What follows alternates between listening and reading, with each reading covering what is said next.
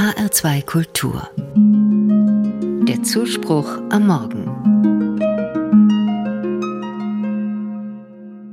Vor ein paar Tagen, Ende November, habe ich mit meiner Mutter den Garten für den Winter vorbereitet. Ein bisschen was wächst noch. Feldsalat und Rucola zum Beispiel. Ein Teil der Beete erholt sich mit einer Zwischensaat als natürlicher Düngung und anderes muss einfach ab und aufgeräumt werden. Zum Beispiel die Tomatenstöcke. Auch die warmen Tage im Oktober haben es nicht geschafft, die letzten grünen Früchte noch zum Reifen zu bringen. Schade. Und dann fiel mir beim Abräumen der Titel eines Films ein, den ich vor vielen Jahren gesehen hatte. Grüne Tomaten.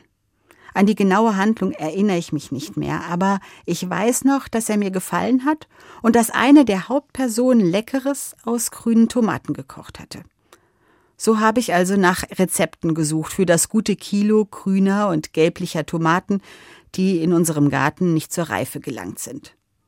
Und herausgekommen sind acht Gläschen Marmelade. Und wie ich finde, ziemlich leckere Marmelade mit Zimt, Gewürznelken und ein bisschen Zitronensaft. Wer hätte gedacht, dass die unreifen Tomaten noch für etwas taugen würden?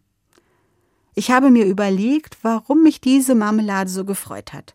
Ich glaube, es liegt daran, dass es mich immer fasziniert, wenn aus dem, was nicht mehr gebraucht wird und anscheinend wertlos geworden ist, noch etwas Gutes entsteht. Wenn sich der Blick auf etwas verändert. Wie beim Upcycling, wenn Altes neue Wertschätzung bekommt. Das kenne ich nicht nur aus meinem Alltag, sondern auch aus der Bibel, und es hat viel mit meinem Glauben zu tun.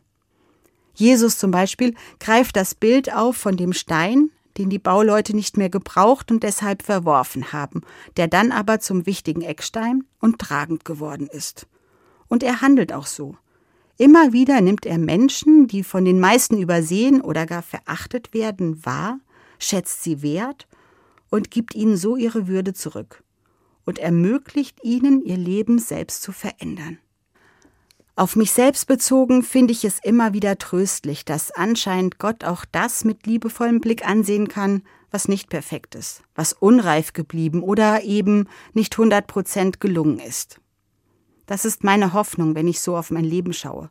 Ein Sprichwort sagt, Gott schreibt auch auf krummen Zeilen gerade. Das klingt schön. Daran erinnert mich die leckere Marmelade aus unreifen grünen Tomaten.